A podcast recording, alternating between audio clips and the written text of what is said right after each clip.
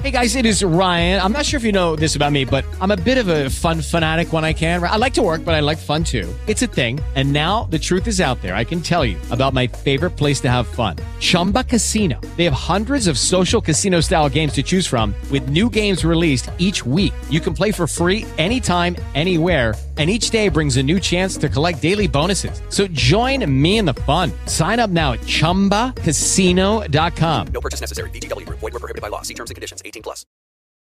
Here we go. Hey everyone. Um, I we're sorry for starting late. I'll be right there. I just got to fix one thing. Right back. Yeah, we are having some technical problems. Uh, Russ, uh, just to just to start this off, uh, I said this on Twitter yesterday, and I got some positive responses this could be well this is one of the two times of the sporting year that is it's i call them like sinkholes these are the this is the worst time of the sports year there's no nfl the nfl is like weeks away from training camp free agency in the nhl and the nba is slowed down major league baseball is on their all-star break and all we had to watch last night and, and you know if you're into soccer the world cup ended on sunday so all you had last night was to watch was the home run derby so I mean, you know, and that I, I've you know I used to watch it, but I don't really care you about it anymore. Something. You missed something. Home run derby was great. Uh, Bryce Harper hit about nine homers in I want to say 30 seconds or less to tie the uh, the competition up, and then he literally had bonus time, and he all he had to do was hit one homer in 30 seconds to win it over Schwarber, Kyle Schwarber, and so he did that. The amazing thing was though they had this little analytics crew and I didn't watch every minute, right? I kept flipping back. And apparently they picked Rhys Hoskins to come in dead last, and he didn't come in dead last. He he advanced. You can't you can't do analytics on a home run derby competition when you've got a, a, a hitting coach grooving them in however you want, and a player who could take a break and also get bonus time for hitting like a 466 foot homer. So these are things that when you start to do analytics, you look kind of stupid. And it even got down to the end where they were like, hey, Bryce Harper's got to hit like a homer every five seconds or he's going to be eliminated. So it doesn't look good. And he did that. He exceeded that.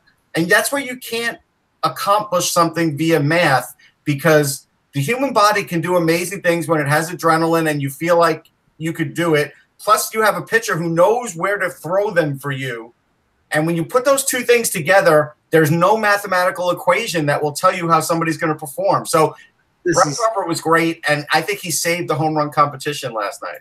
Well, it's it, in the, what they fail to recognize is this is not game conditions. This is not you don't have a pitcher there that's trying to strike you out. He's right. trying to move it to you so you can hit it 500 feet. Right. So I mean, but you know, the funny thing is, is that great Bryce Harper wins the home run hitting contest, and I looked, he's hitting 214 right now. So I think he's costing himself. A, maybe maybe he helped his stock a little bit, but I think he's. I think he did with that, but you're right. He probably cost himself a little. Um, one little side note: I still like the MLB All Star Game. I will harken back to 1979 when Lee Mazzilli got a home run to tie it and a walk off a very famous Yankee pitcher to win it. Who was the Yankee pitcher, Mike? 79. Was it was it Goose? Guidry. It was Guidry. It was one or the other. I mean, I wasn't sure. Ron Guidry walked in Lee Mazzilli, and that was the winning run. Was that the game in Seattle? I think it was in Seattle. That's the that's the famous game with the with the Dave Parker throw from Dave right Parker throw from the outfield. Yes. Yeah. We're, please, I've I've seen. I think sailed forever. Yeah, well, I mean, and he, I think he gunned the guy out at home or at third base. And I think it was at third. It was Seattle. Yeah, it was in the Kingdom. Yeah, Dave Parker had one of the best arms. And see, this is the thing, and this was what, it, what sort of saddens me about about. I mean, first of all, and I, I know I know if if Eck hears this, he's I've got some Eck will like in a second though. Well, worry. but but the Pro Bowl, the NFL Pro Bowl is trash. The NBA All Star game is trash. The NHL, for all their effort and everything to try to make it competitive and try to make it entertaining, the the the the uh, the the skills competition is interesting. The game itself is abysmal to watch, and, and Major League Baseball is the only one that I that used to have some like you know some consequence and some interest, and even that has gotten to the point. You know, like Chris Sale and Max Scherzer, I think are going to start tonight. They're going to pitch an inning. Who the frig cares? I know, and it's the second Really? year in a row they've started both of them. Uh, look, I used to live and die with Seaver. He used to get two or three innings sometimes, and sometimes he wouldn't get in because there were so many pitchers. But one one other thing, I put up an article yesterday on Sportsology about the potential trading of Manny Machado. And the Yeah. one thing I mentioned in the article that Eck will love is that I mentioned that, hey, I know the Phillies and the Brewers are being mentioned here. And, and I wrote about, hey, Philly radio was like, oh, we're going to get Manny Machado. It's almost a done deal. Jayson Stark said it's almost a done deal. And I wrote, I wonder who the mystery third team will be in this. This morning, I wake up and there is a mystery third team, and now it's the Los Angeles Dodgers. And I just had to laugh because, Eck, we talk about this all Yeah. the time, and it doesn't matter what sport it is. There is always a team that will swoop in last minute. Oh, and this, and this is and this is the thing. Always. They weren't they weren't a mystery team. They've been talked about for weeks. No, but people forgot about them, and they weren't really mentioned prominently for about a week or two. But it's just Yeah. those one of those things where, again, it's that mystery third team. I always get a chuckle out of. Oh yeah, you know, they, they weren't there all along, and they probably were, but Yeah. no one knew about it, or someone didn't want us to write about it, or something like that. The, the big news, though, you guys are really burying the big news today, Okay, not hockey related, which is the return of Lando Calrissian in the next Star Wars movie. no, but we knew that a week ago. Billy Dee Williams, man, coming back in. That's exciting. I, I thought I thought you were going to say that they're making a Downton Abbey movie. They said it a week ago, and I didn't post or talk about it because you know I was wrong that he wasn't in Solo, but I knew he'd be back, and you know I love that, that makes me partially look good. The fact that he is back. Yeah, Now- no, now- does. He's, he's, he's, he brings back the coolness to Star Wars in a lot of ways. Now will will will Lando be drinking some Colt 45 on uh, some faraway planet? Yeah, Lando was always like you kind of got the impression that he was like a swinger, you know, like uh, like you know he's kind of like he was just like I don't know, uh, he was so. Yeah, I don't know if he was a swinger. Like I'm not he gonna had like you know, like lava lamps in his room and stuff like that, and he was just He's- shit He was trying to get with Leia. he was he was so I mean he was he was always just like yeah yeah you do it you know he's just He like, was the coolest in the room. It didn't matter. yeah right he's always the coolest in the room and um you know he's 83 Billy Billy Williams is 83 years old Doesn't matter. So they're gonna wheel him out. looks amazing for 83 though I have to say um anyway let's get started Colt 45 is a magic elixir. Uh oh, he's drinking Take a Boost. Yeah. That's a very good point I am drinking Take a Boost out of my uh my Wyoming mug all right here we go ready Oh, Wacky World, it's Tuesday, July 17th, 2018. I'm Michael Augello. I'm Russ Cohen from Sportsology. And I am Eklund. You're watching Hockey Buzzcast on hockeybuzz.com. This is the podcast that comes every Monday through Friday at this time to fill you in on the comings and goings in the hockey world. And I want to start off today with a little rumor that I heard, because that's what I do, little rumors. Um, and this one is that is is you know I know we talked a lot about Erik Karlsson. We're going to keep talking about Erik Karlsson until he gets signed because he is still the big fish out there. Or traded. What was that? Or traded. Or We're trade. trading. Yeah, yeah, yeah. Well, I'm, I'm thinking it's pretty much the same thing, signed and traded. Okay. Um, because really, he's not going to get traded without getting signed. Um, although it'll happen the other way. I But you know, anyway. but anyway, the point the point is this: Tampa's getting frustrated by the whole situation. I was told, and has put a deadline on it. Um, now I the mixed mixed um, mixed reviews on what that deadline is, depending on who I talk to. But um, more people than not are saying that this Friday, five o'clock is deadline. So Today, five o'clock today. this Friday, Oh, this this Friday. Friday. Okay, So, so end, end, end of business this week. end of business this week, and at which time, you know, if, if and Tampa has been frustrated, I'm told, by the lack of any movement or creativity in the last week or so by Ottawa. Like now, I wrote over the weekend that there was a there were people that I knew that were saying that Ottawa was trying to figure out a way to perhaps get him to come back, to perhaps get him to figure out a way, like, okay, you know, this is where it's at. You know, maybe we maybe I don't know. We find we go to him and say, "What do you want? You know, do you want Melnyk to sell the team? He'll sell the team, whatever you want." But basically, like the Ottawa situation was getting interesting, and that they were trying to push, and then and that didn't go very well to the point where yesterday his uh there's apparently there's some really right near the arena there's some big billboard where he where he you know Karlsson's always been on this billboard and it was taken down yesterday. So that that and that, that was pretty predictable that you didn't think that was going to go well. But the Senators, I think, you know, you would expect them to since they're not getting what they want and they're not getting any, the situation's not going away. you would expect them to make that move and try. You know? Mhm. Which, which I guess they did, but doesn't sound like anything's going to come of that. So if not Tampa by Friday, this thing basically, I was told, just kind of opens wide up again. Yeah, I mean, I, That's where we're- It's not like Well- Dallas is ready to jump in because Dallas is is a, that, the, what Dallas is offering isn't very good. I was told, and uh, they they're they're willing to wait Ottawa out. You know, um, it's not like Well, this this is this is the picture right now. Apparently, is that Dallas and any other teams other than Tampa are offering deals that are essentially deals consistent with one year rentals. They're not willing, and and I'm you know that I'm, I'm Tampa is probably stepping up, and we don't obviously we're not privy to what exactly they're offering, but they have to be offering more than that to get Karlsson to be able to sign him to the eight year extension. Yeah. But that and, and that's that's the quandary that that Dorion faces. It's like, okay, well, we have the option here of trading him to Dallas and say it's you know Julius Honka and a first round pick and Roope Hintz or something like that. That that's been like a rumored type of deal. Yeah. Okay, that's that's good. That's good if you if that's good if you trade him at the deadline. But that's not a that's not a deal when he has a year left at six and a half million that he could really you know push you into the playoffs and make Dallas a, a very dangerous team in the Western Conference.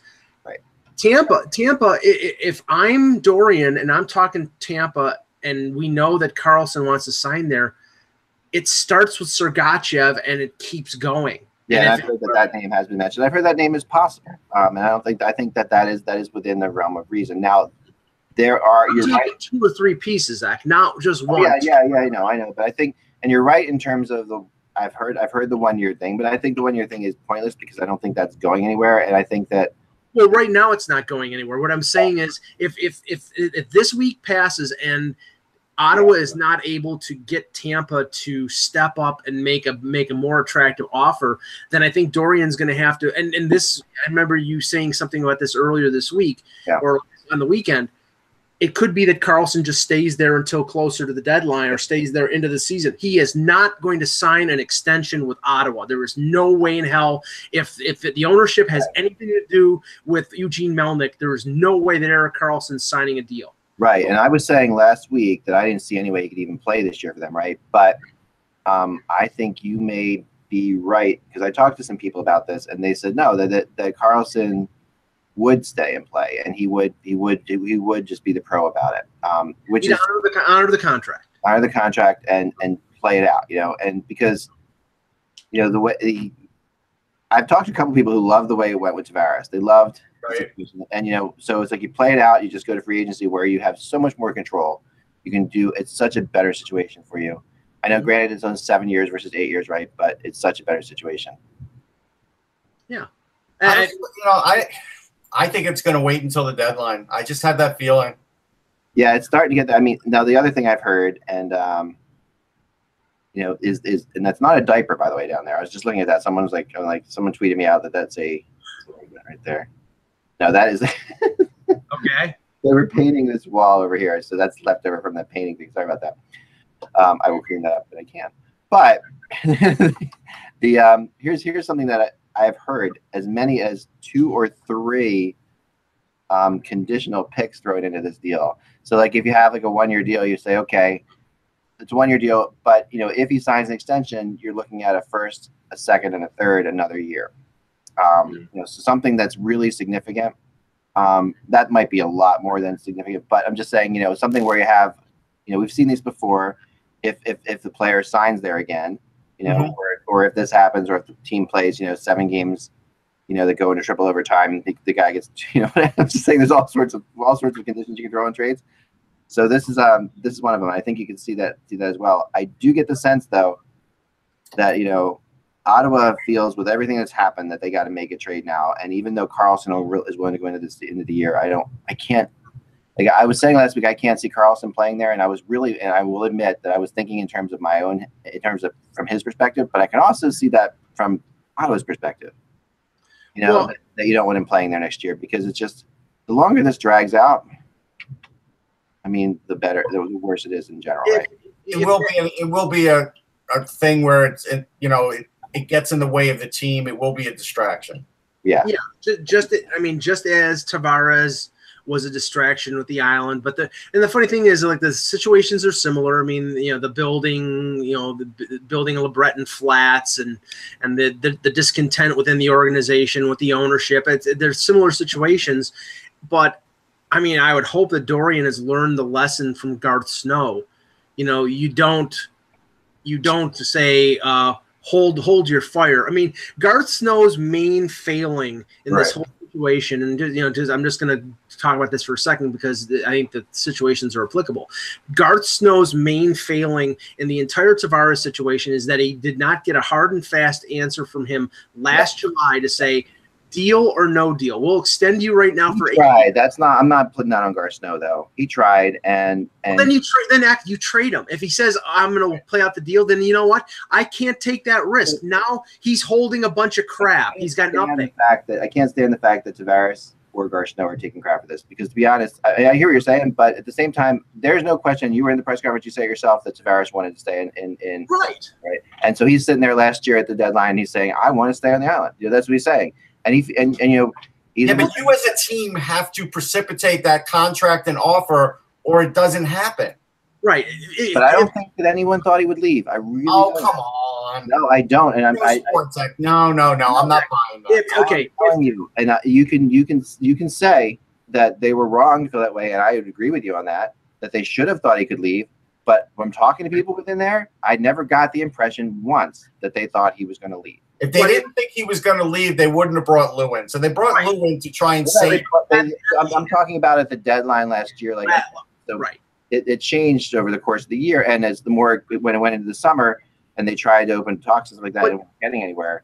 But see, the the, the, the, pro- the problem is is that okay, if, if if the talk is I want to stay on the island, okay, we'll prove it. We will give you eleven million dollars at eight times eight years Yeah. right now, right this second. If you're bound and determined to go to July first, we can't take the chance that you may not change your mind at the eleventh hour. It's completely Tavares's right to do so, and I I, I think tells us until now, like and Tavares changed that, right? I mean, we had, we had a great relationship until four hours ago. um, no, but I'm just all I'm saying is precedent tells us that the guy was going to resign. Uh, that you know, it because that's what happens all the time, right? So, Yeah. I think I don't think the Islanders ever thought that, and that you're joined by Peter Tessier. Um, so, Peter, how are you doing? I'm good, thanks. Sorry, sorry for the late arrival. All right. better late than never. you're far away. It takes a while to get here. Um, so, yeah, I understand that. So the um, we were we're talking about we we're talking about Tavares again, but really we're talking about Karlsson. So the I want to get back to Karlsson because you know the precedent has been set now that Karlsson's looking and saying, okay, you know, if I play this out, it's it's not so bad. You know, I can I can pick where I want to go. I can I can you know, there's teams out there. Um, I don't make that team any worse because that's a big thing too. Like you know, the, by the, by him going to somewhere next year, like Tavares comes to comes to Toronto, and if Toronto would would have had to have traded for him, Yes. they would have had to have given up something very significant, right? So he comes to Toronto now fully stocked, you know, and that's you know that that does screw the Islanders. But I I, I think people need to give they need to lay off Tavares and Garth Snow for the trade deadline thing. I just think that was too the one the one difference in this situation is there's no there's no equivocating here. Karlsson is going to leave. He is not going to sign. right. That's So- very different. It's a huge difference, and you're absolutely right about that. So he's going to leave. Whether Now it's the, now the one the one the one positive here and about say they hold on to him to the deadline and if he returns to the way he has Yeah. been in the past, they will be a better team with him up until the deadline and with them not having their first round pick if they keep him to the deadline and he plays well they can get a get a big return at the deadline and they avoid finishing at the bottom of the league and giving Colorado a top 5 pick. So if that's a concern, that's one positive here. Yeah, I mean, that that does, and you and you know he's gonna, you know that that'll be a thing that Karlsson will, in the back of his head, I think he'll play for that. Like he will try to keep them out of that. He's gonna play for play play to get his get, get his play to get his deal too, but he'll also, I, I, I think he's just he's a cla- I wouldn't worry about him not playing. right, right, right. I mean, and and I, but I think they, and I think, like I've said before, like whenever something like this happens to a team like this in the NHL, I always um, I always get nervous about predicting where they're going to finish. Like Ottawa or the Islanders are two teams that are very tricky to pick for next year, and everyone's simply saying, "Oh, they're all they're both in the race for the first overall pick." I'm not convinced because weird things happen to teams when they're put through adversity like this. Um, you know, and it, and it doesn't mean that they're going to win Stanley Cups, but they could be a factor, and and, and they could be in the playoff hunt. So that's you know at, at least for a while. Um, but let me move on to a couple other things because well, I spent the weekend in Boston um, because I take my daughter up too. She's doing a summer program up at Wellesley, um, and uh, it's very cool. Very it's a beautiful city. Of course, I love Boston, and um, I went on a whale watch, which was amazing, absolutely incredible. Great as long as you don't get sick on the boat. I've had both experiences. Oh yeah, no, I, we saw 13 whales. Wow. Great, great until you great until you get your credit card bill. But it can Yeah, yeah, yeah. No, I, It's fun though. He's right. It's fun. I have a great story about that that I can't share. But um, anyway, um, all right. So, I, but I'll share with you guys off the air after this about that about the bill and this thing it was really hilarious. So anyway, um, all right. So, I'm up in Boston and I met for lunch with um with the great Ty Anderson. Okay, who um who is you know one of my favorite people that's ever written for the site, and he, he's still writing. You know, he's still writing with with us. Um, occasionally we're having a new writer coming in, but he's also going to be writing more NHL columnist type stuff. So Ty's not going anywhere. He's staying with us. I talked to him about it at length. He's actually going to do something in August on all 31 teams, like one team a day for the 31 days, which I think is really cool.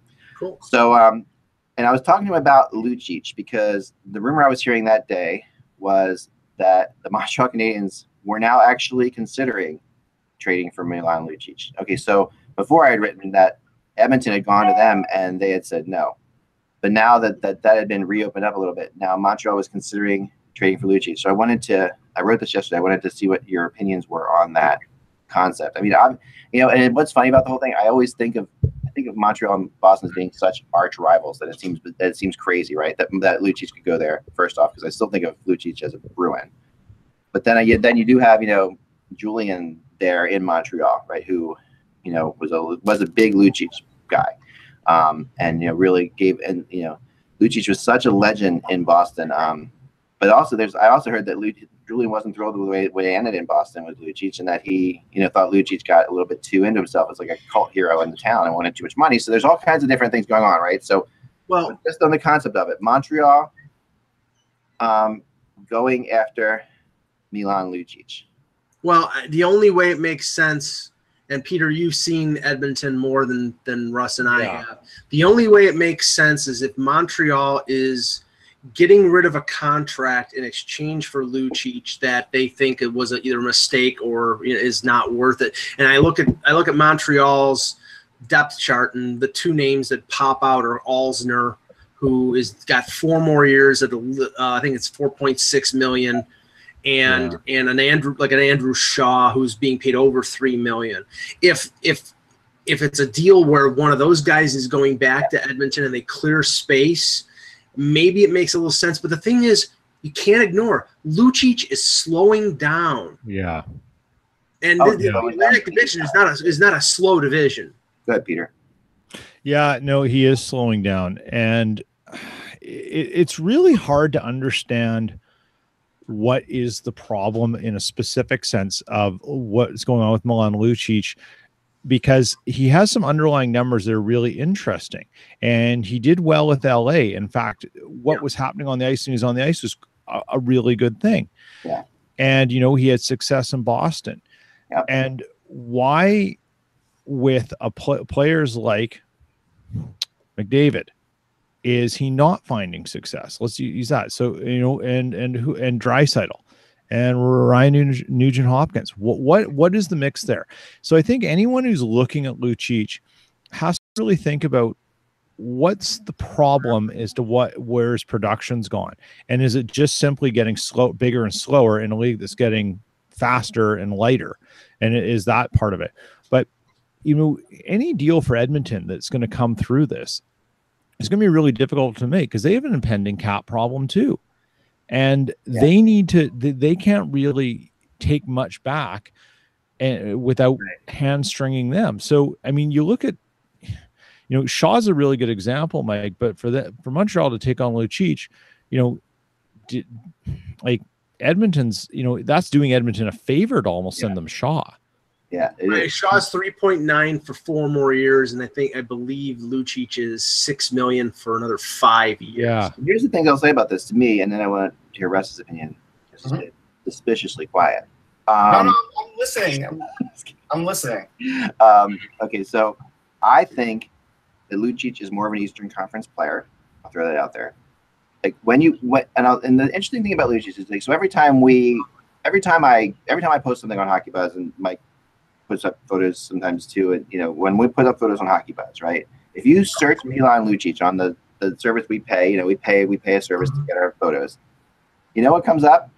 The first 15 pictures or, or something of Milan Lucic are him fighting someone. Yeah.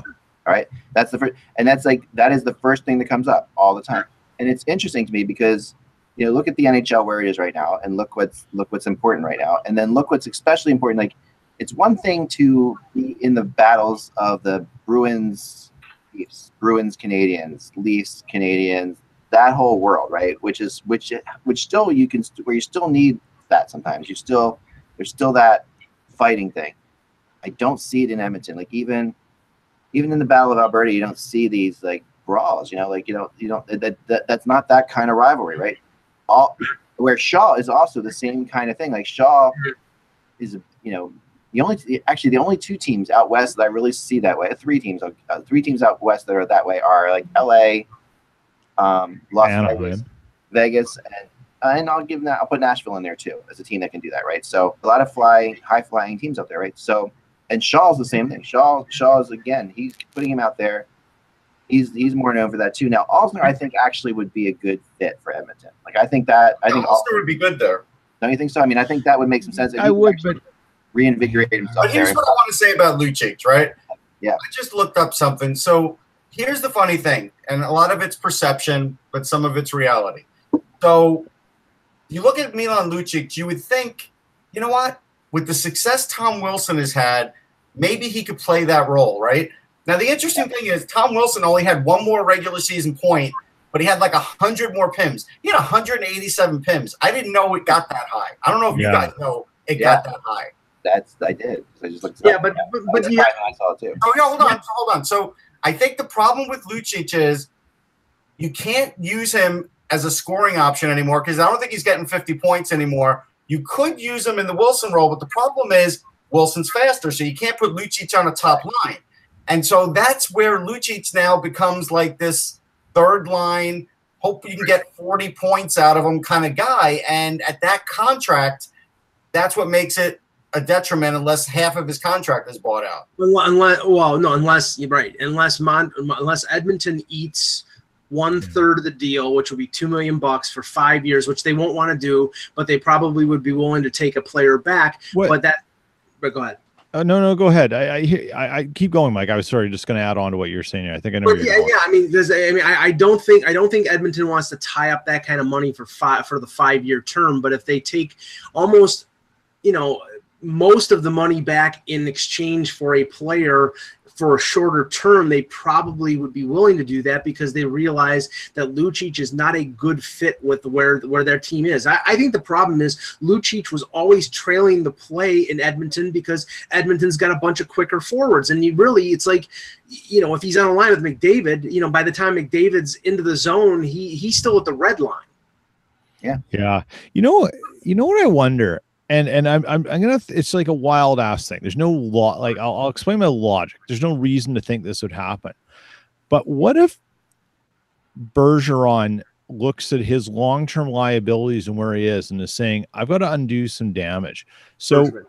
Bergevin, sorry, I always screw that up. I have a mental block with those two names. Bergevin. So what if he says, okay, I don't have Shea Weber now till when's Weber supposed to come back? November? December January. December, January. What if I try and move him and I take back a lesser liability? And so here you go. You send Shea Weber out west. Shea, I don't think Shea Weber's a fit for Montreal, and what they're doing. I just don't think I don't think what they're going to get out of him is there. But then you move I don't. well, I, I and then you move, you take bring in Lucic, but you bring in someone else because the problem with sending Alzner is, is the Oilers don't need right D. You don't, you don't need they don't need that. But if you send out a defenseman, you could bring in Weber, and you you you just sort of you, you maybe sh- and saving yourself some money because if you move someone like a Larsson back east and a Weber, and then you sort of equal it up on the other side, you're Yeah. going to have some options of salary cap and and Bergevin is going to be off the hook for seven years, but I think they could absorb seven years at that cap hit if you get rid of Lucic in Edmonton. Yeah. And I just think there's I think there's some funny ways to play with this. And I think Yeah. what we're starting to see is GM's getting a little more creative because I don't think anyone thought that Bergevin had the kind of game to trade for Mason and buy him out and get those picks for the from from the the player and the the player with um Armia and buy him out for with the Jets. Like I don't think anyone thought Bergevin could be that creative. And so let's see let's see if he's actually starting to get creative. Well, Well, here's the- the, thing with Lucic, though. I'm going to read you his numbers from 2014 21 even strength goals, then 16, then 18, then 11, then 7. Now, interestingly enough, though, two years ago, he did have 12 power play goals.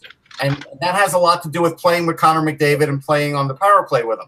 If Milan Lucic tells me as a guy he'll set up in the crease on the power play like Phil Esposito, then yeah, I think he can get back to 23 goals. If he doesn't, he's going to get 10 goals like he did last year. That's really what it boils down to. Yeah.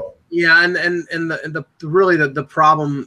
I mean, the the Weber contract. I mean, first of all, I can't see anybody trading for it right now, based on the fact that we don't know how severe this injury, the meniscus tear is. You know, wait, you'd have to basically wait until December or January to get until he gets back in the lineup to see what you have left, because that contract is under. It's it's until till twenty twenty six. So you're not going to roll the dice and say, okay, if he comes back as Shea Weber, we got a steal here. No, even you know, you have to find out whether he's he's back to any semblance of a level of talent that Shea Weber used to be. And then once that happens, then maybe it's possible for for Montreal to move him. But can you imagine Bergevin moving Weber in a deal for Lucic, and then the the Montreal faithful say, oh, we gave up PK Subban for Milan Lucic. Where is the we, where's the torches? Let's burn Marc Bergevin. Yeah. Well, I mean, You the, the torches are already out. I think, yeah, but I don't think they care, Peter. They don't. I think at the end of the day, No. I think they look at Weber as a as as one of their core guys, the same I've got something the same as Carey Price, and he's not going to get moved. Okay. That's what I really. That's the way I feel about that. I could be wrong, but I, I just think that that's the way they look at it. Yeah. No. Um.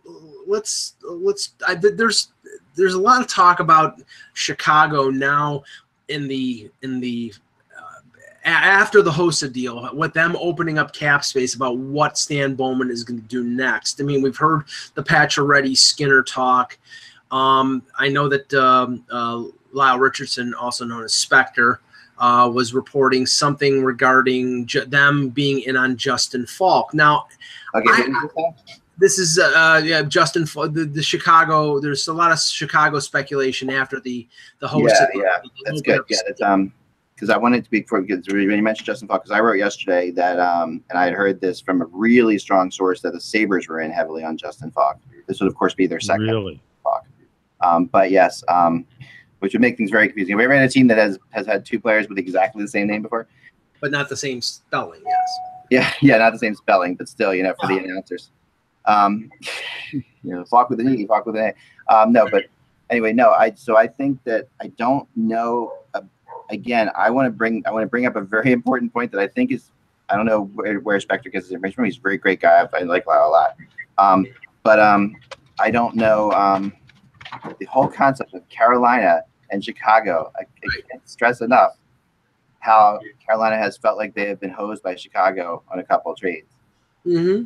And I just think that it would be very surprising if that's the way I th- I honestly think, and I wrote this over the weekend, and I think that this is the case, is that I wrote this on Friday actually, that I do believe that Chicago is trying to get Panarin back.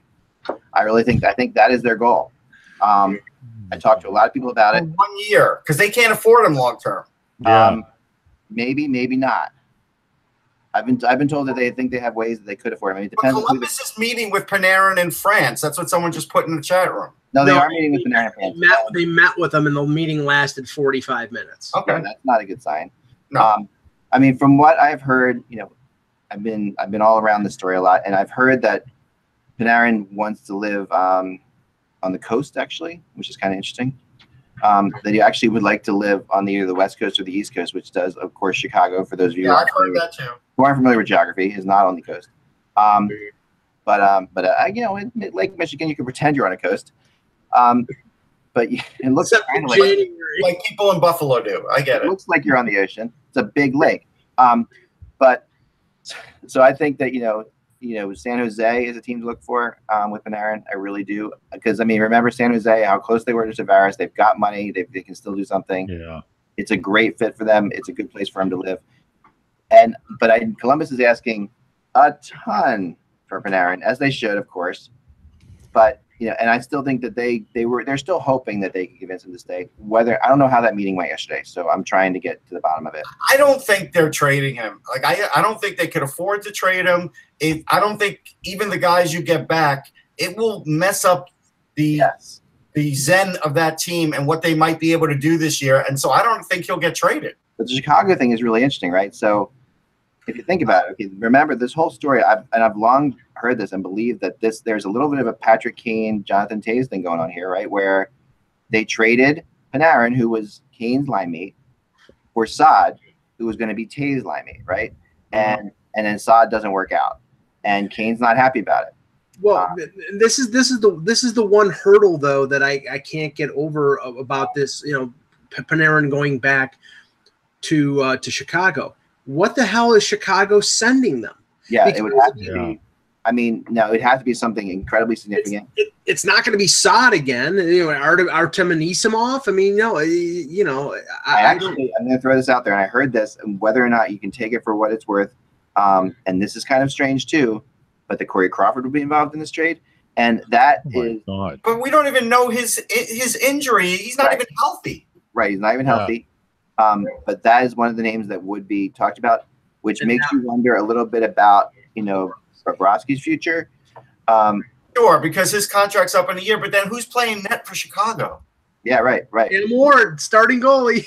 right. Wow. I mean, they might as well pack it up if that's the case. Well, they've got. I mean, they've got to. They've got to think about that anyway, because, like you said, Crawford's not healthy, right? So they Sure, have- but if you have Cam Ward for 20 games, you don't care you're maybe, to maybe, start the season. He could do that, but he can't play a whole season. so I, I'm yeah, I think that you know the Skinner thing is interesting for sure. Um, I but I haven't heard. I, I've, I've looked into it, and this, of course, now, now and I say this, he'll get traded there this afternoon. But I just I hear that Skinner's not on their radar, um, and it, it- it's an obvious thing. You know that that, like, it came out right away. Okay, this is obviously looking for Skinner, and of course, you know he's out there. He's the big guy, and they cleared eight and a half million dollars of cap space, right? So it's an obvious thing that Skinner would be on the radar. But I told he wasn't. So that that, you know, so that another big player is on. So you know, it's It's, it's almost like with Skinner that because I mean his name has been bandied about with a number of places, and it's almost like Carolina may may be resigned to the fact that they can get almost as much Yeah. uh, from him at the deadline as a rental as they can right now with a year Right. left in the contract. So why why bother trading him? You know he can score goals for them through through uh, the end of February, and then they can move him and get something for him. Yeah, right, exactly. Um, to me, that's in, that's interesting, and I, I think that there's a there's a there's there's a lot that still has to play out there. I'm someone you know, of course, rumor got out there they were going to get know Erik Karlsson. I don't think that's the case at all. Um. Here's the funny thing about Carolina, right? So I'm looking at their lines, you know, and everybody makes up lines in the summer, and that's fine. But if they're really going to count on Martin Necas, Svechnikov, and Skinner as like a line, that's a gamble. Like I love those kids, don't get me wrong, but I, I don't know if they're all going to click right away. Then you're going to put Jordan Staal, let's say, with Justin Williams. like there's age there. Like they they really there's a big divide still offensively on this team, and this is not a good enough offense as it stands. Well, Russ, the, You know what's crazy is they. I'm so, go ahead, Mike. Go ahead. to their to their defense, I think that that line is probably going to end up being their third line because the number two line is probably going to be Aho, Teravainen, and whoever. So what's their number one line, Mike?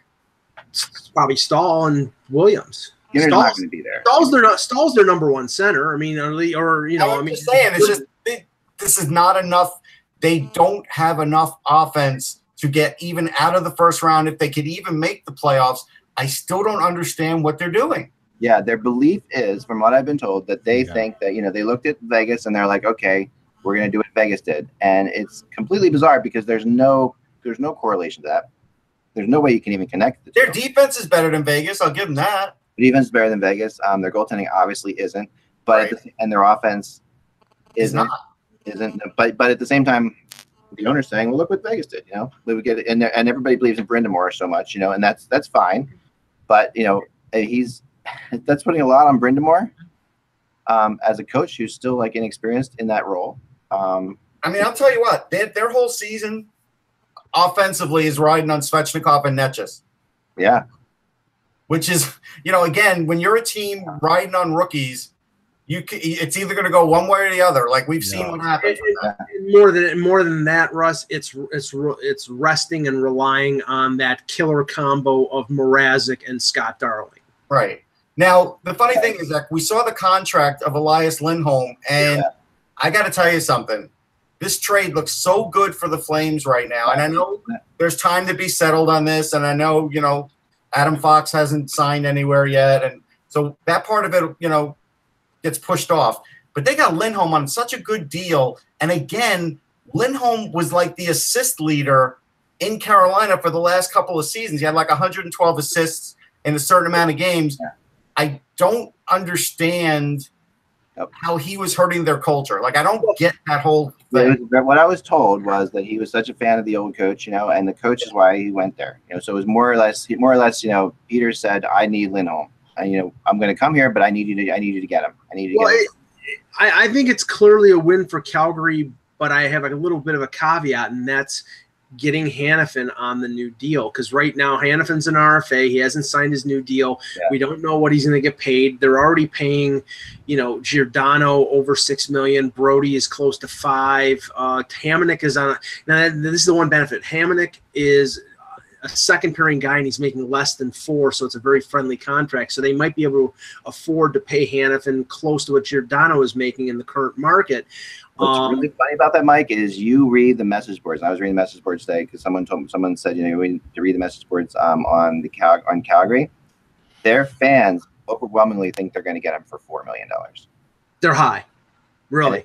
There's no, there's no way Oh, it is legal now in Canada. So unless unless you're talking bridge deal, unless you're talking two year, two year, three would be- no, we are talking bridge. They are talking bridge deal, but it's still Okay, like, okay. If you're, if you're deal? Isn't that like uh, isn't it a bridge deal? That's if it's bridge deal, I'd say it's probably you're probably four to four and a half on a two to three year deal because wanna then show something Carolina's doing because the, you know we, before we get off of Carolina, they, it's World Emoji Day, um, and they do see the tweet they put out. So this is kind of fun, um, for what it's worth. Okay, so this is a tweet Oh yeah, yeah, yeah, I saw that. That's cool. made up of emojis to, to form, cool.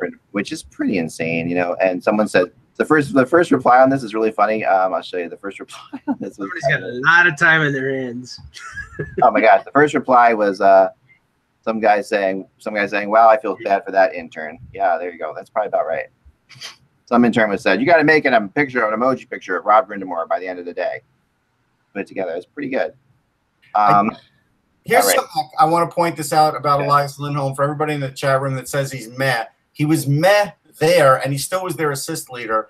Here's Yeah. the thing: a couple of years ago, 14, 15, 15, 16, he was getting like 11 and 14 power play assists a year. Then it Yeah. dropped to nine, and last year dropped to three when they were in complete disarray. If he plays on the second power play, even in Calgary, he's going to have a 50 point season. And there's talk. So- about, there's go ahead, go ahead, Peter. Sorry. No, I was just going to say, Russ, you're you're talking up the assists a fair bit. So, what are assists worth, right? What are they worth in a contract? So, Yeah. in 2016-17, he led an even strength assists. He was third last season. Right. The year before that, he was where are we? He was um whoa, he was way down there. He was Yeah. 10th on the team. Like he hasn't done anything consistent. I think he's overpaid, and Calgary's made a huge Oh. bet that he's going to be. What are assists worth? Is isn't ten goals worth a million bucks? Well, No, I, you know? I think I had this discussion with a pro, right? And I believe the pro is right. You can't discount assists. I know people in the in the analytics world want to discount assists, especially the secondary assist. But you know what? It all leads up to a goal. So it is very important. And so like if you want to start discounting assists, then you better take away like uh, you know the hundred and something a year Wayne Gretzky used to get. especially especially with the fact that Lindholm is supposedly going to play on the left side with with Monahan and Gaudreau, and if Yeah, that's the case, He'll get then you, 55 points. If then, then you then you want him you want him generating assists. That's a You want line, him man. That's a line. That's a great line. I love the way that. Yeah. now. No, Look, no, I'm not saying I'm not down on Lindholm. I'm just saying if you're paying for assists, because Right. that's what you're paying for with Lindholm. He hasn't cracked 20 goals. Right. You Mhm. just gave him 4.85. You are making a bet that Elias Lindholm is going to proceed and get better at that rate. Because if you paid 4.85 million for, let's just say, he had okay, let's go last season here. well he's he had, Um, yeah he's averaging oh, 42 points a year the last you- four years. Yeah, if you paid for 28 assists, that's what he had total assists Right. And total points of 44 points, Right. and you paid 4.85 million for him at that age, you probably overpaid. No, but he's averaging 37 over the last three years. That's the point. They look at that and say, he'll get at least 40 assists here with our guys. And I agree with that. Now, Peter, I'm I'm they, right. they might, and that's the bet, Russ. I- But if he doesn't, you've Sure, locked in something that you a don't bad- know anything. And isn't that what Calgary's been doing in weird ways? Like, isn't this just more of the same of what Calgary kind of does? Is makes these kind of weird bets, thinks they've got all these posi- players, and and then it doesn't pan out. I Right. think they've done that to some degree. I'll agree with you on that. But I also think if they are putting him on the line with those two guys, they know.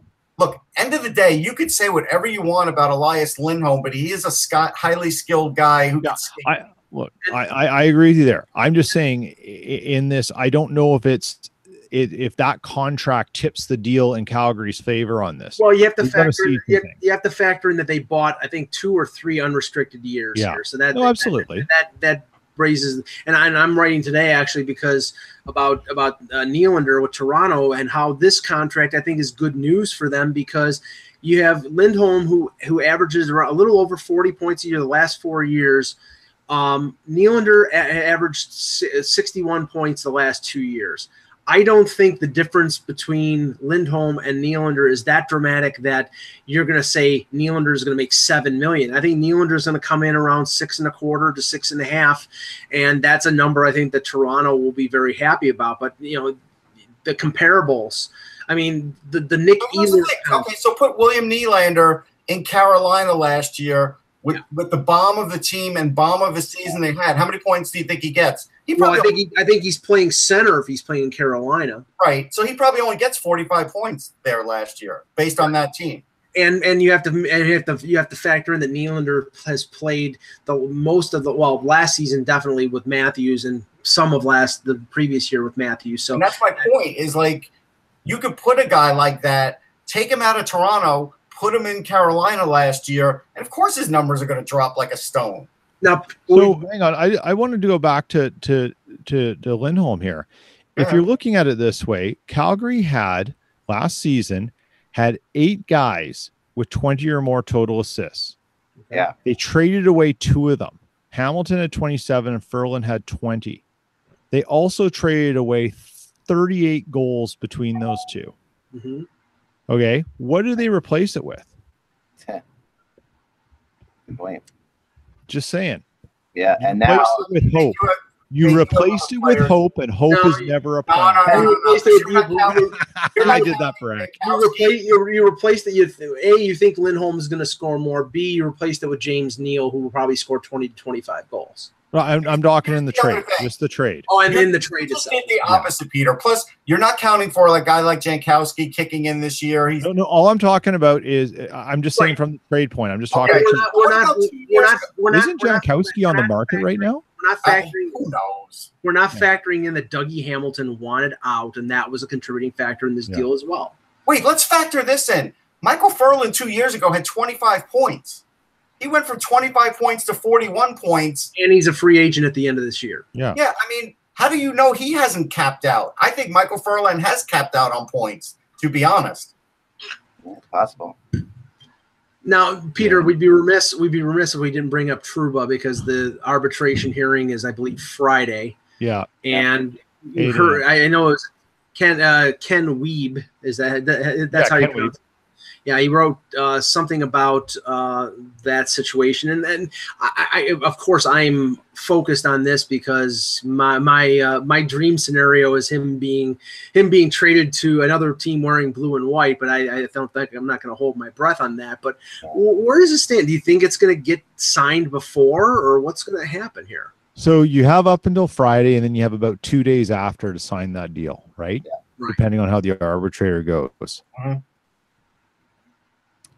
Not been a hint of anything from anyone in this. So they're either locked down and have an agreement that no one's going to say anything, and they're working towards it. But I suspect that Connor Hellebuyck out of the blue in the next three days, and because I'm leaving um, Winnipeg for Vancouver, and then going to be kind of radio silence for a few days after Thursday about noon, it'll happen right when I to my phone. Yeah. No, no, no. so that's how this is going to play out. And Mike, you'll have to log on as me and do the blog for me, please. sure. Also, I'll DM me my password and everything, and you can write it because I'm not going to have access to any service. That's So that's when it happens. Oh yeah. I um, I saw yesterday. I put down. I, I threw out some numbers because these things are looming. Lowry's on the 22nd too. Like the, Kevin Cheveldayoff has some coming up, and then Tanev and Petan are a little later. Yeah, But but um, he, made, he made Peter. He made pull no, us Jeff Gordon, and Gordon just signed four or five guys the other day. Like you could do it. I, I and I think that's what happened because that's what happened in 2013 when Wheeler, Bogosian, and Little, uh, they were all headed to arbitration, and boom, boom, boom, it all happened. And um, so what happens here is I think it gets done. I think it's going to be in around about a 5.85 million AAV, and I think the issue here is, does Trouba want four years? And to see what the team does in four years because they think that's where the window is or does he want to go six to eight and say because he's 24 now if he takes six years he ends at 30 Yeah. and he can cash out and he takes four he gets out a little earlier and he's Uh, freedom to say i want to go win or it didn't happen in this window because they only believe that's where the window lies Yeah. that's what i think will be interesting in this deal He goes six to eight. There's no way that contract is less than six and a half million. No way. And I don't know if he's a six. I, that's what I'm saying. Is I've said this before. Is Jacob Trouba your new benchmark for six and a half million a year, given the other contracts right now? Well, he, he may not. He, he may not. He may not garner it in terms of the type of defenseman he is. But when you're, you know, when you're two years away from unrestricted free agency, and you're talking about buying four to six years of UFA uh, years, you're Yeah. paying over six million. And if you're not, then you know maybe maybe the maybe the But compromise. Look, look at look at Josi. Look at Ellis. Look at these other guys. Look at Larson. Even look at. I mean, not. Yeah. I'm just saying. If he's those are his peers, how do you get move him towards more of where Burns is? I mean, he's not even like he's not even matching what Carlson did when Carlson signed for six million. right. right? So Well- is that inflate? Like that's what I'm saying is I don't know. Like in fairness to Trouba, he might be that next benchmark based on what his game is that eh, will that, that he sets the benchmark for a, a, a, a solid top pairing right D, just no glamour. You know what I mean? Yeah. Yeah, Yeah. totally, totally, absolutely. I just Uh, don't know if that's he's the guy or not. Someone might know that. The uh, the other thing I wanted to bring up on Calgary briefly, um, I was getting a text about this too. Well, I got a couple texts about, but I can't talk about it yet, but I will. Is um, so Calgary. I wrote today about Sam Bennett being um, in talks again. Now, it, I feel bad for Sam Bennett in a lot of ways. His, his his name comes up in more trade talks for being so young. Um, and but now does Lindholm does signing Lindholm really put Bennett really does, does it is it sending Bennett out of there? Do you think? Sam Bennett is the Alex Galchenyuk of Calgary. That's basically what it is. Is. He's, a, Yeah. he's a guy that they thought was going to be a center. It hasn't worked. He's been yo-yoed back and forth between center and wing. I think he's got a lot of talent. Maybe the best thing for him is just to get the hell get the hell out of there. I think Calgary can get value back because he's what 23 years old, 22 years old, and he's not old. He's he's definitely talented. So, I you know, I, I I could see I could see that a, a team a, a team like Buffalo might be interested in him, but I don't I don't know where what what uh Yeah, I've heard their name mentioned for sure. Um, I heard Boston. Um, You know, That would be it would be a reclamation project in Boston. I mean, the question is what would be going back the other way? Uh, probably young young players. You know, I like him. I like him in Boston. Actually, I think he would fit well into into the way they play. And I, I think the problem with Bennett is there was just too much focus on him for a couple of years. Yeah. And so, like, I just think that there was over expectations. Like his high was 36 points and 18 goals. He hasn't been able to match that. But he doesn't. I mean, when's the last time he had like guaranteed line mates and knew exactly what he was going to do?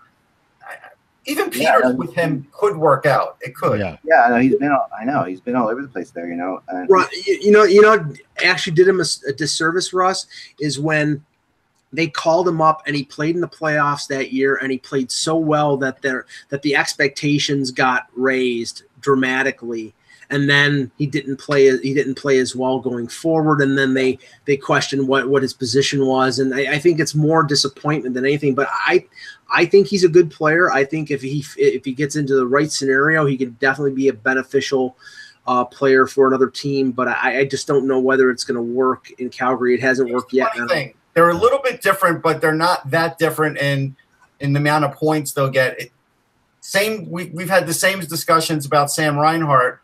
Buffalo hung in there with them, Yeah. and now they they see that hey, Sam Reinhart's getting better.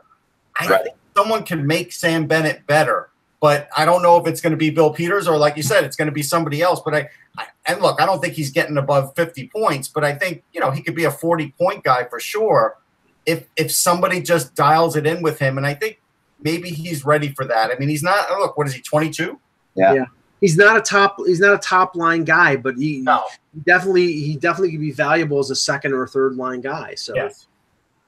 Um, okay, so what I want to do before getting into the final end of the show here is I, we have our first ever Eck's Attic sent to us by a, by a viewer, which I think is kind of cool. Wow. So, um, and, and Eck's Attic, for those of you who are familiar, is um, where we try to do something kind of like old old school hockey that we find around our house, you know, in, in your attic, in your garage, whatever. That's kind of interesting. Um, and uh, these this is really cool. So this is I know um, I know you, I know Russ especially. I can't see it. My computer's frozen, so Oh really? Oh man, Yeah, I that's can't see you're it gonna have to describe it for me. This is gonna be like you know, no one can see this. I can't see it. I can't see it. I can't see it either. What? No, I haven't put it up yet. No, but I won't be able to either way. Sorry. I'm putting it up now. All right. Okay. All right, so this is what I'm putting up here. Um, let me see if I can get this fully on the screen. That's I'll kind try and go to YouTube and look at it. Of, um, all right, so this, just mute the YouTube. I know. all right, so let me, okay, I'm going to bring this back here. Okay, there we go. All right, so this, I want to, uh, yeah, because I really want to know, if you knew this, what this was. Um, because it's really, it's, this is from 1957, 58. And, uh, this, so this, uh, you know, what this is, since you probably can't see it or whatever, is, um, so a friend of mine named Steve sent this in. And uh, so if you want to send something to Eck's Attic, what you do is you send send it to Eklund at hockeybuzz.com, put Eck's Attic in the subject, and you know if we put it on the air, we'll, we'll send you some like happy little note back, and know, maybe we'll give you a prize. Keep it up. I'm looking at it. Oh, okay, so he he basically sent you a um a wrapper from from the hockey card set. Yeah, they're worth something. I mean, Right. This is I don't one. know who kept. See, the funny thing is, is like that's like from the wax packs days. I don't Yeah. know who, who was smart enough to keep those things in good condition because That's know the the, point. That's what he said. The point was. I mean, he's a you know he's a big time collector, a really big collector. they're very fragile. The wax is very, you know, know, And he said no one would you would just throw these out. So this is 19, um, 30. Like I said, nine- 1957 to 58. Then he has then the next one here, which he sent me, which is really cool too, is um, this one. So let me. Okay, so this is. So see, got that there. Okay, there you go. Ice Kings chewing gum. Hmm. This is from 1933, 34. Wow. All right. Um, and yeah, what he said was what's kind of interesting about this, and, and he said exactly the same thing is that no, these are really valuable now because no one saved these things. Like this Right. is something that you would just get your get your cards, and but the artwork on these, he he, he said I love the artwork on them, and um, yeah, they really like, are. just like a box of bazooka, you probably got them inside the box. Well, Yeah, I can tell you. I can tell you one thing. If that's from 1933, the gum must taste like crap. I know, look at that, right? They look like will tell you this: the one thing collectors have to be careful about with these wax packs, and it goes all the way through the '70s. Uh, people used to iron them and reseal them with crap. They used to pull out the good cards, right? put them back in there, and then put like garbage in there and sell them for a lot of money. And so that's where you want to like get these things authenticated because it is very easy to dupe a pack of those. Yeah.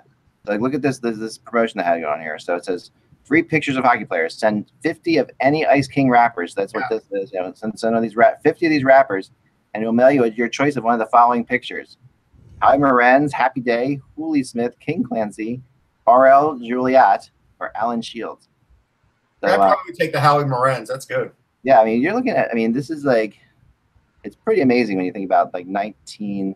Like this, this, this is the hockey cards were wrapped in almost 90, 80, 90, 80 years ago, right? I mean, this is like pretty crazy. So I thought that was really, That's amazing. I love it. yeah. So any, if you got anything else from Eck's Attic for Eck's Attic, send it through and we'll, we'll put it on the air. Um, okay. Then uh, to end, I do because we weren't on the air yesterday. I definitely wanted to talk about Ray Emery for for a bit. Yep. Um, and uh, what a shocking situation this was. And I know you covered Ray like I did in Philly, um, and and also in the Stanley Cup final in Ottawa.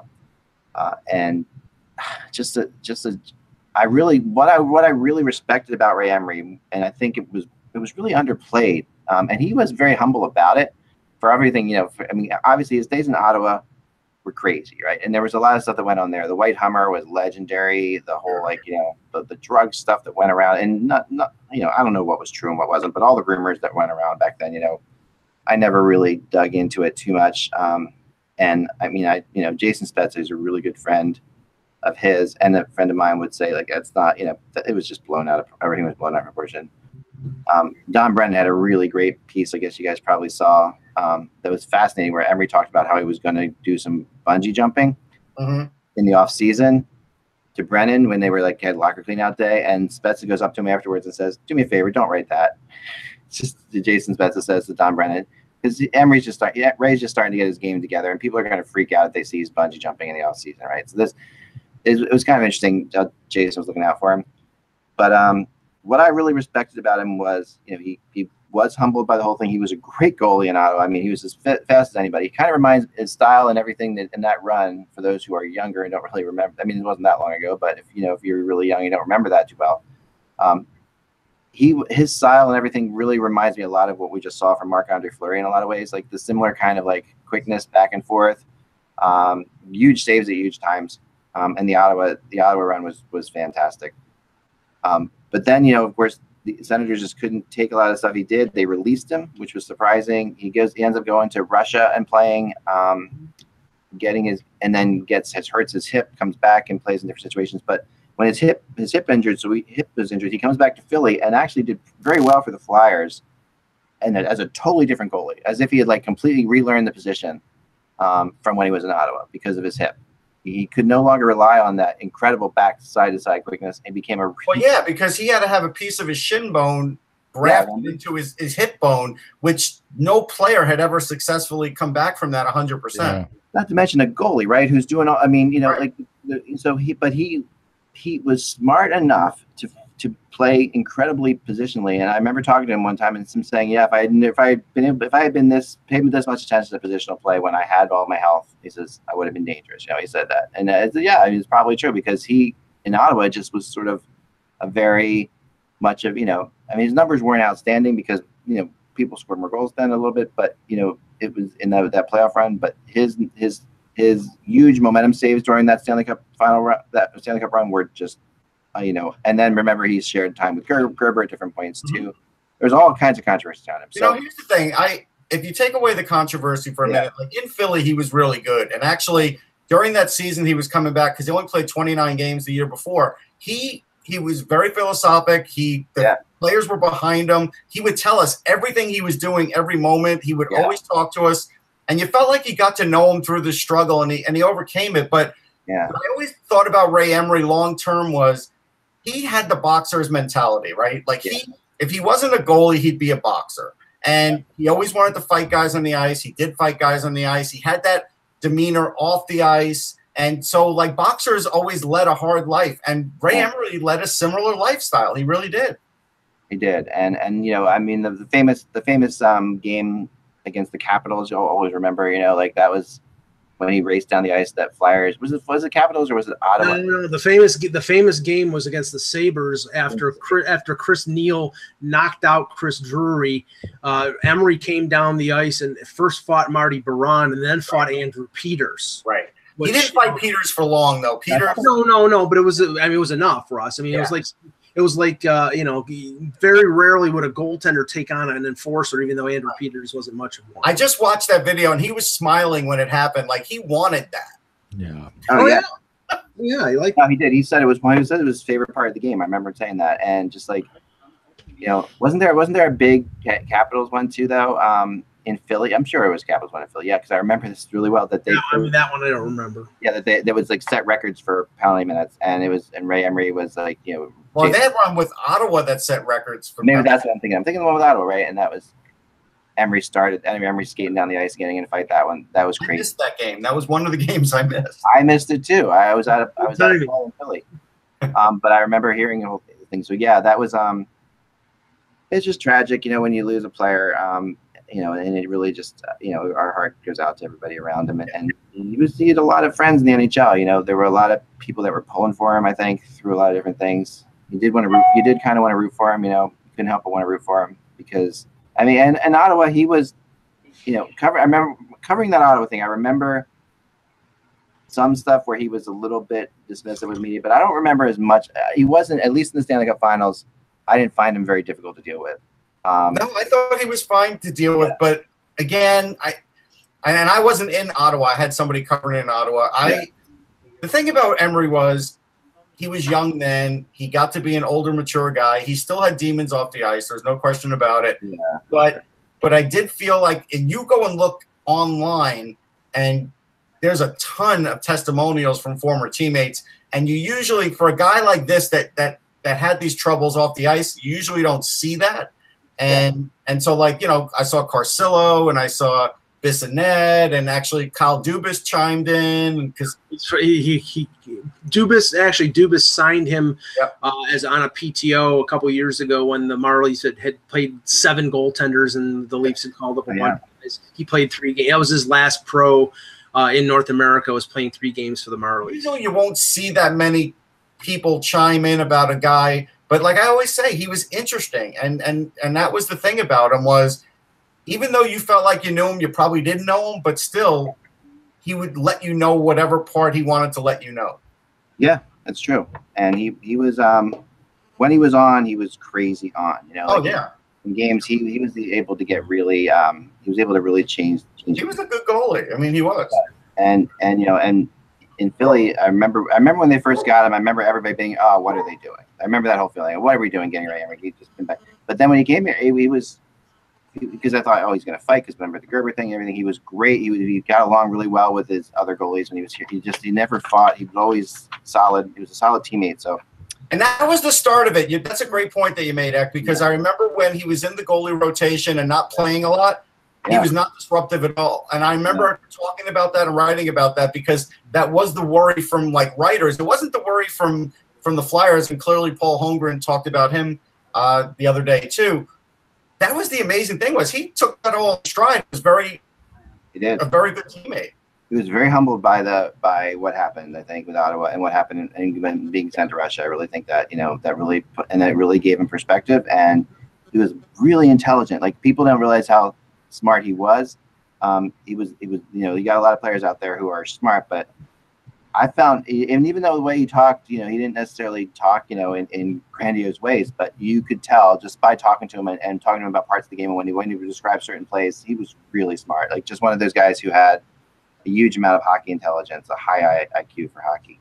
Um, so anyway, very missed, and really, really, really sorry to everybody out there related. Um, so um, that is all the time we have for today, and we really appreciate you guys watching in this in the summer. We know it's uh, you know we're, going to do it, try to do it probably you know a little bit earlier. We were talking about maybe doing shows a little bit earlier. We'll figure that out. But just stay tuned. We'll always be here. I'm going to have another blog for you this afternoon. Remember, without the buzz, it is just hockey. We will talk to you tomorrow. Hey guys, it is Ryan. I'm not sure if you know this about me, but I'm a bit of a fun fanatic when I can. I like to work, but I like fun too. It's a thing. And now the truth is out there. I can tell you about my favorite place to have fun Chumba Casino. They have hundreds of social casino style games to choose from, with new games released each week. You can play for free anytime, anywhere. And each day brings a new chance to collect daily bonuses. So join me in the fun. Sign up now at chumbacasino.com. No purchase necessary. Group. Void were prohibited by law. See terms and conditions. 18 plus.